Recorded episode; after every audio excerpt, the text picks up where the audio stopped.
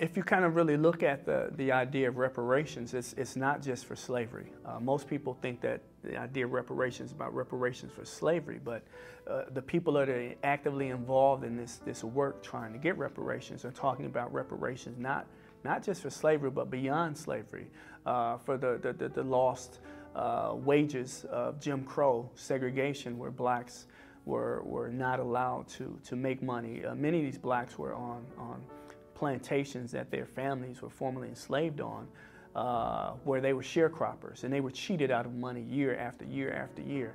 Uh, reparations are due for those as well. But when you really look at it, and I don't think that Americans know enough about the impact that slavery had on the nation's economy.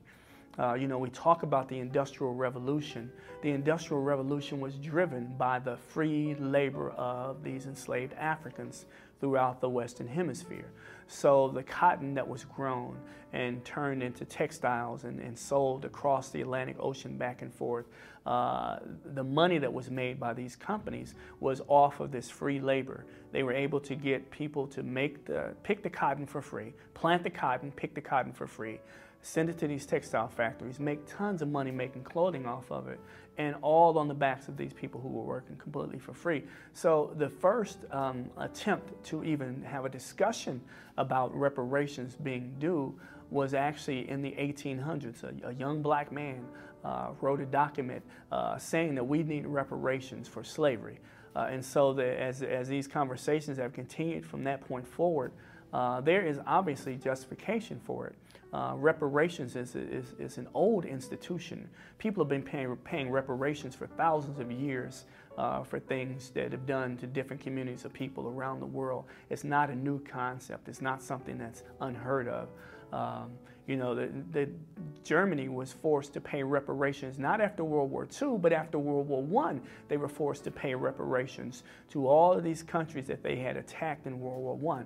And obviously, after World War II, uh, the, the Jewish people who suffered at the Holocaust were asking for reparations from Germany. It was a long, long, hard fight to even have that discussion and to get any type of reparations. Those Japanese Americans who were in internment camps during World War II fought uh, and, and, and many of them, until the last years of their life, never received any reparations. And they finally received reparations in the 1980s, but very small amounts of reparations. So, this talk about reparations in, in, in whatever form it may take uh, is, is, is debatable. Uh, but my, my belief is this, is that it, it's, it's a worthwhile effort to talk about these, to open up the conversation about it, to have a national dialogue about it, obviously, because it brings out information that people are unaware of. One of the best books that's been written uh, on this subject uh, is a book called The Debt. This book talks about the debt that America owes to its black citizens.